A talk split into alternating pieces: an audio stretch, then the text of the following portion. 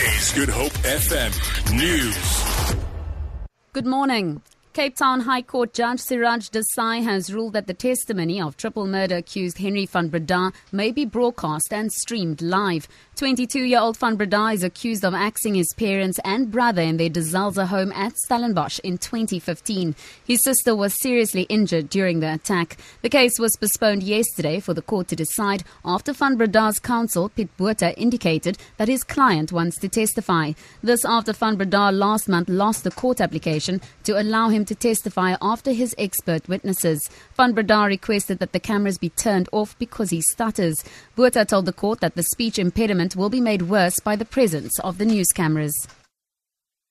A regional manager of banking giant Absa has been fatally wounded during a burglary at his Stellenbosch home this morning. The 43-year-old Piet Verster was still sleeping when two people entered his home and stole numerous items. Verster's 14-year-old son was also wounded in the attack. He's currently receiving treatment in hospital. Police spokesperson Noloyiso Rwexana says no one has been arrested as yet. To report the victim and his family were sleeping when two unidentified suspects entered the residence and attacked the victim with a knife. A 43 year old man was stabbed and fatally wounded, while a 14 year old boy was stabbed and wounded. Circumstances surrounding this incident are under investigation. No one has been arrested at this stage.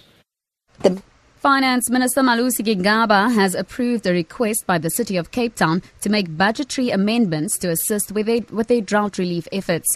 These efforts include the construction of desalination plants around the city to add to the water supply grid. Cape Town Mayor Patricia de Lille says they are pleased with the new development. She says this will allow the city to speed up the procurement process.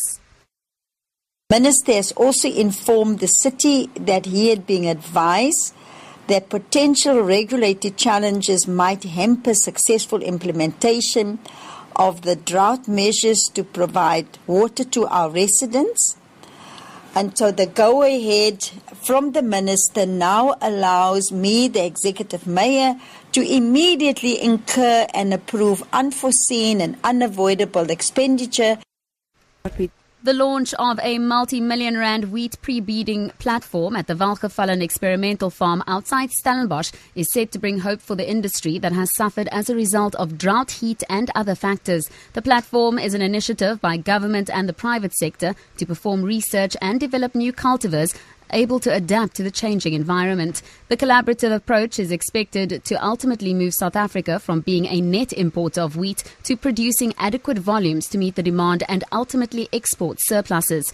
Research manager at Grain SA, Dr. Marinda Visser